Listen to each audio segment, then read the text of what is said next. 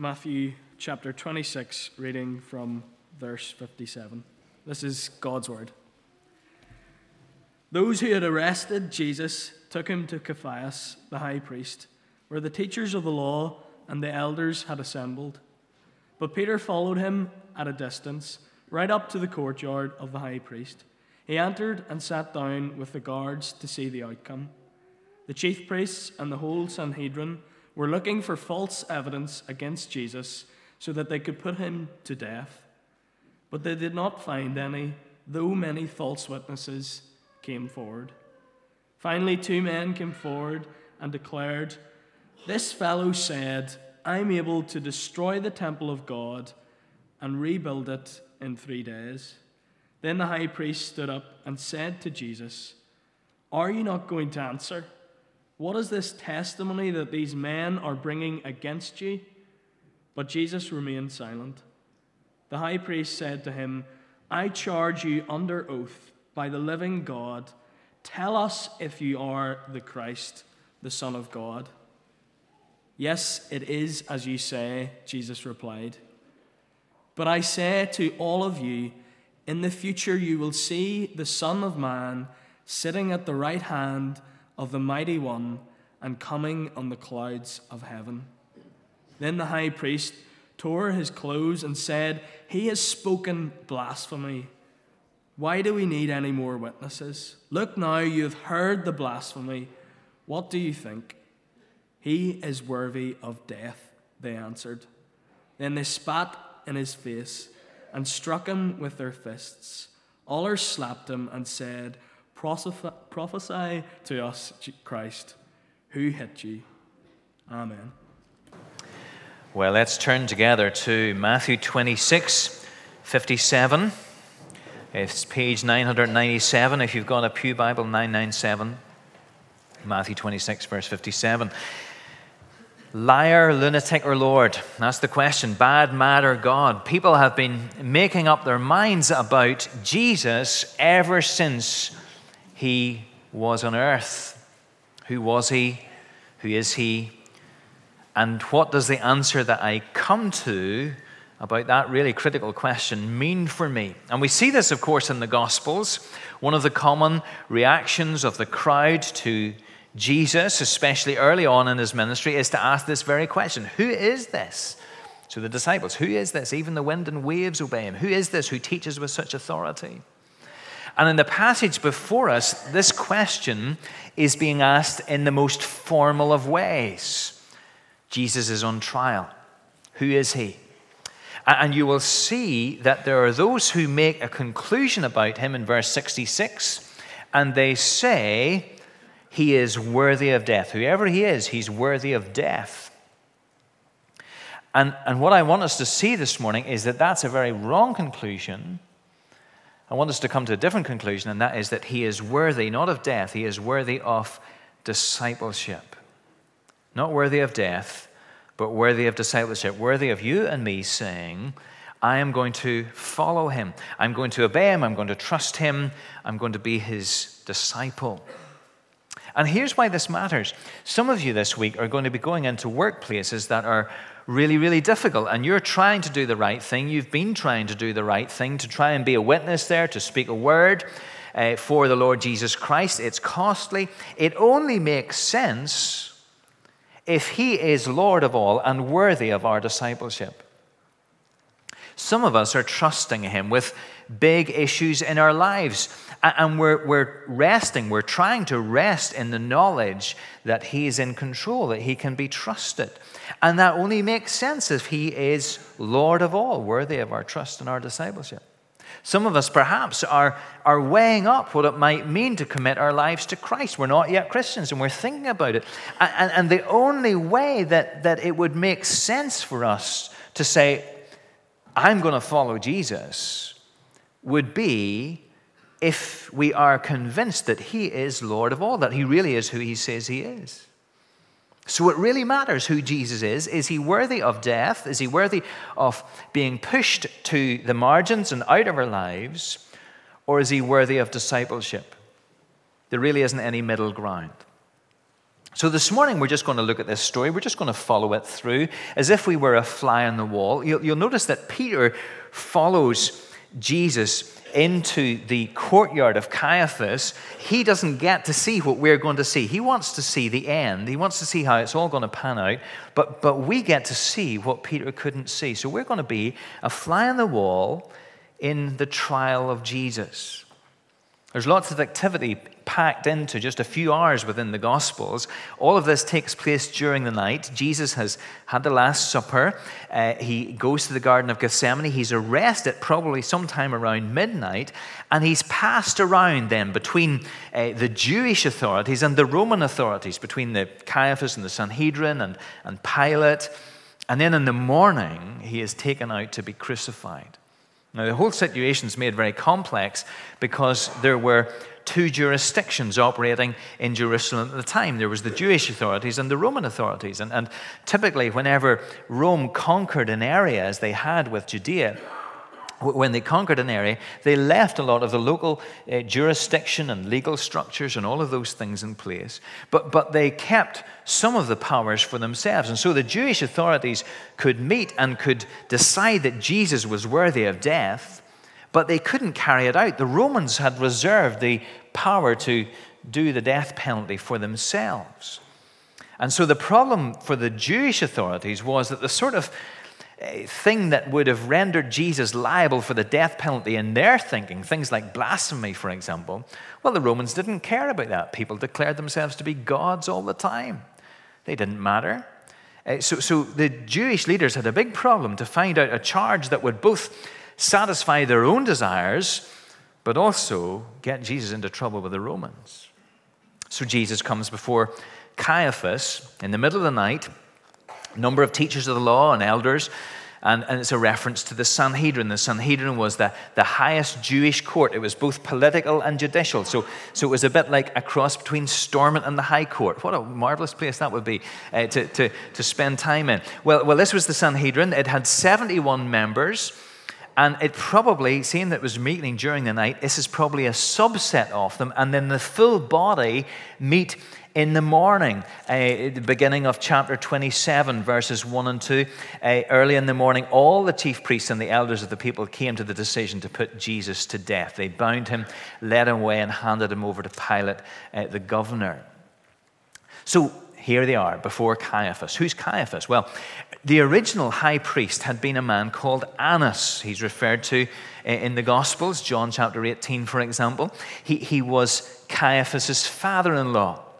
And strictly speaking, the high priest's job was a job for life. But the Romans had come in, they'd changed things around, they had deposed him, but they had allowed other high priests to come from Annas's family. So Caiaphas is married to his daughter. He's still involved. John tells us that actually before Jesus reaches Caiaphas, he's with Annas for a little while, and uh, Annas passes him on. Now, now, most of the high priests after Annas only kept their job for a, a year or, or, even less sometimes.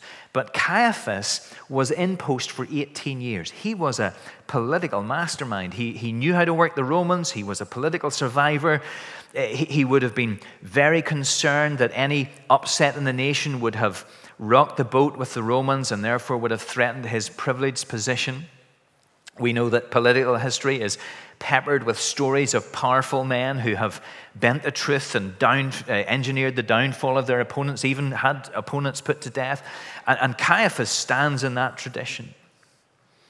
So Jesus is there before him, before the political leadership on trial. It's not much of a trial, actually. Verse 59 tells us that the verdict has already been decided. They just need to back up the whole thing with some evidence. The chief priests and the whole Sanhedrin, verse 59, were looking for false evidence against Jesus so that they could put him to death. There's a great way to start a trial.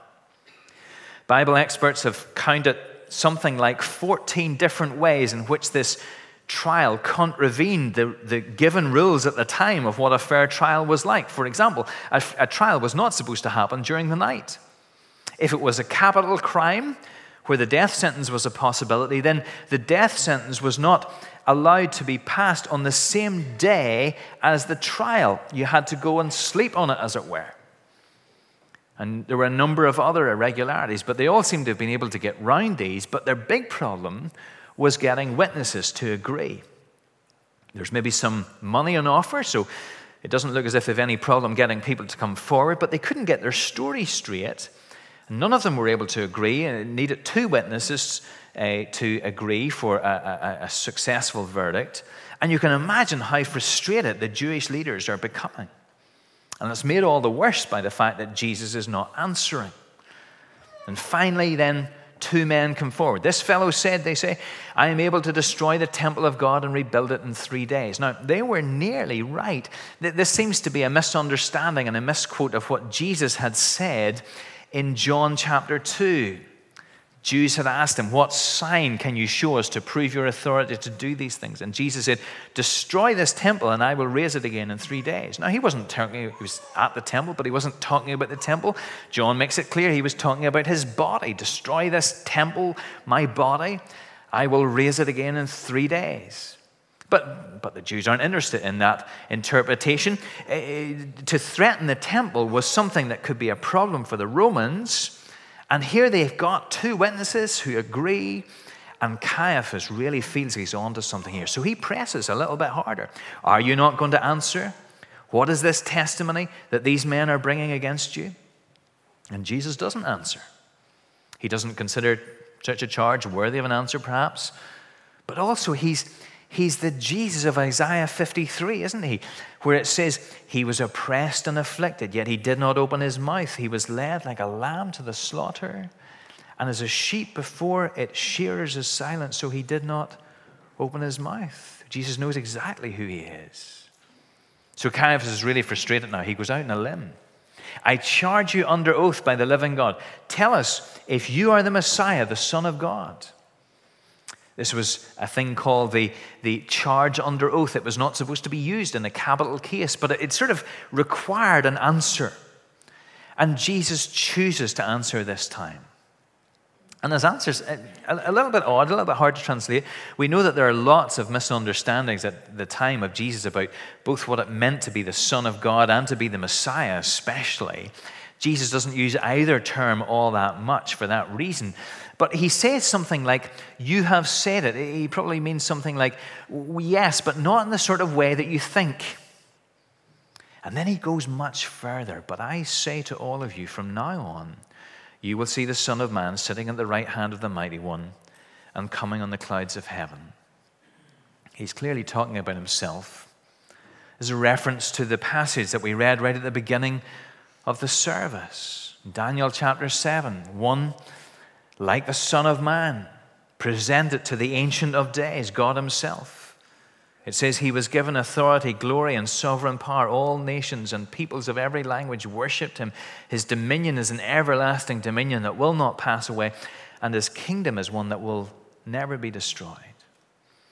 The idea of coming in the clouds with God is to show a level of relationship with, the, with God that is far beyond what any Jew would ever have claimed for themselves.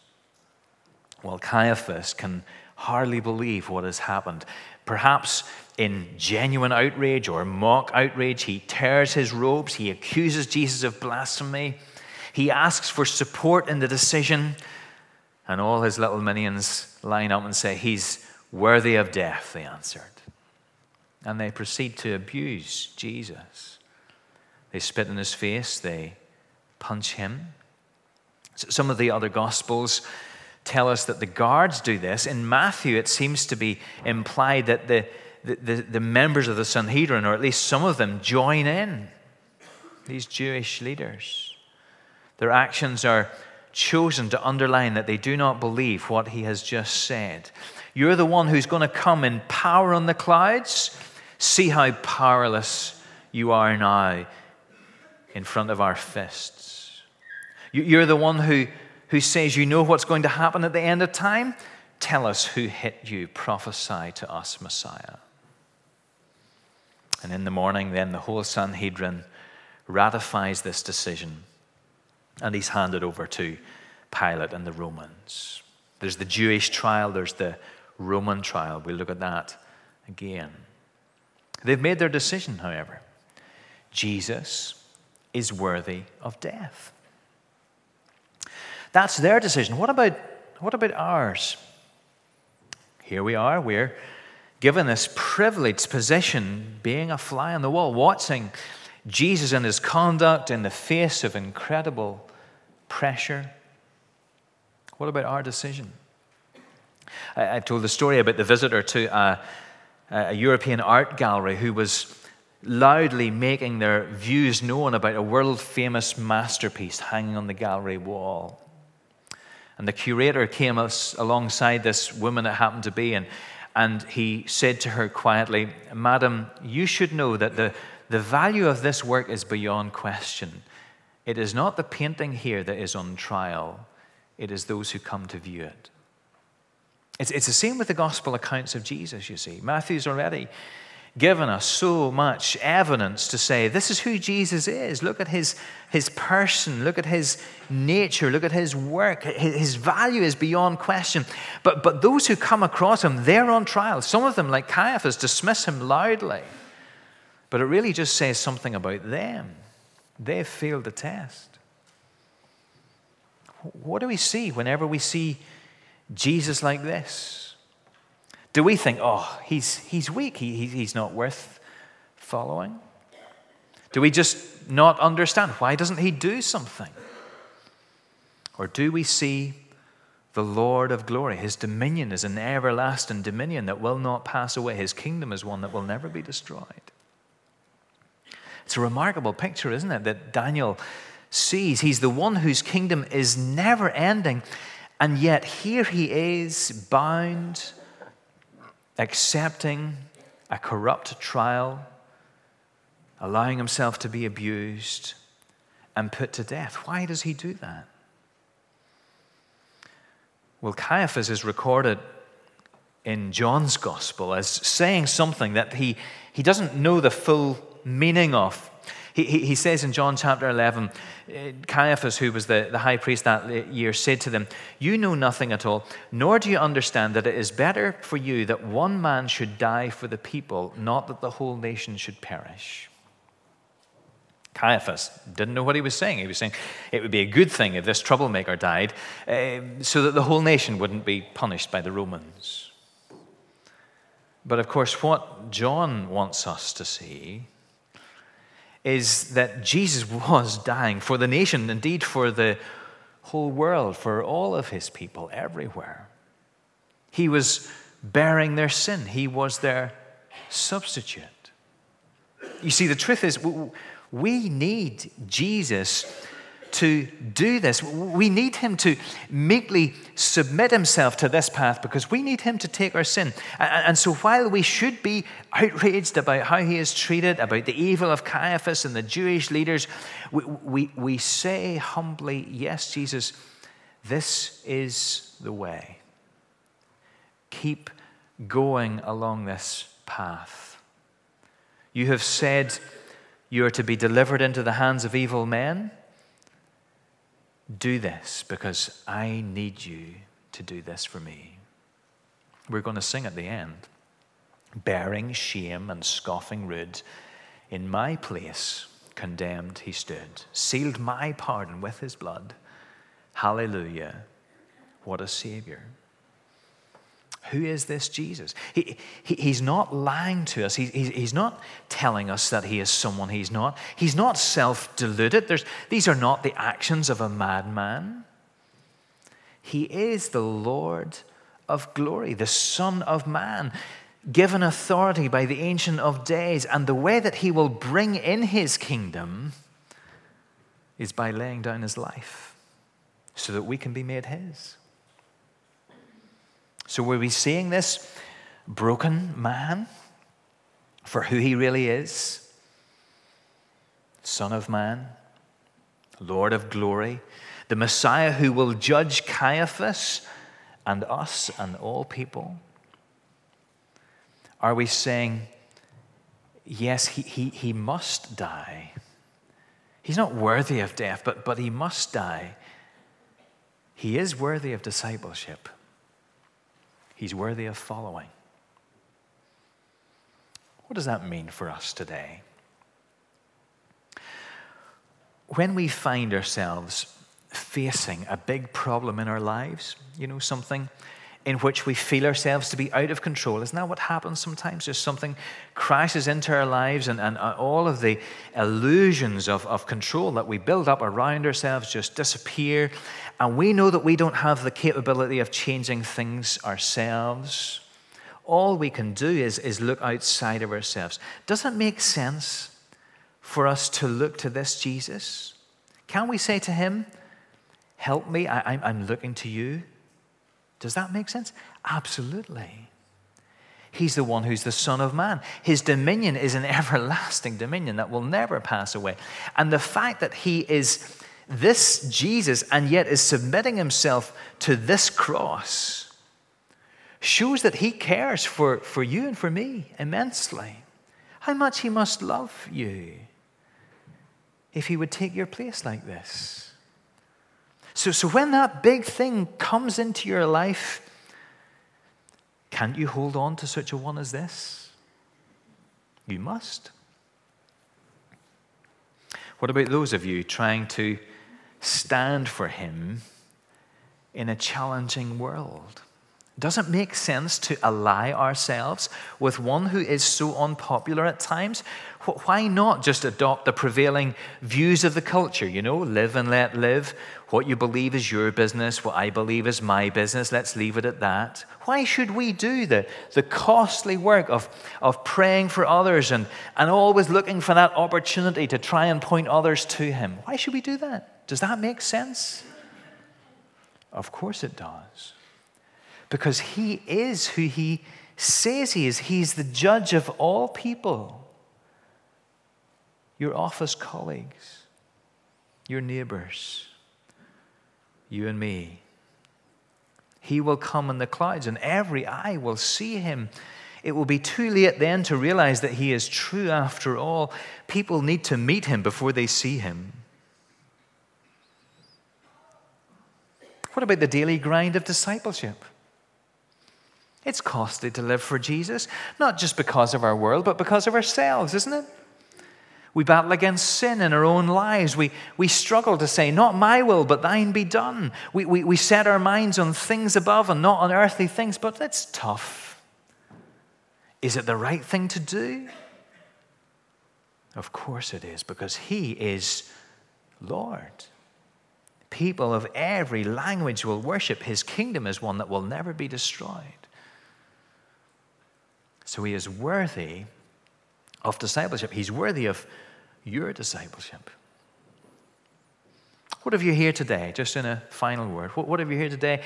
And the question that's on your mind is Is this Jesus for me? I'm not a Christian yet. Is this Jesus for me? Better question is Who is this Jesus? Because if he is not a liar, not a lunatic, and is Lord, then He is for you. He came for you. Let's pray to Him now.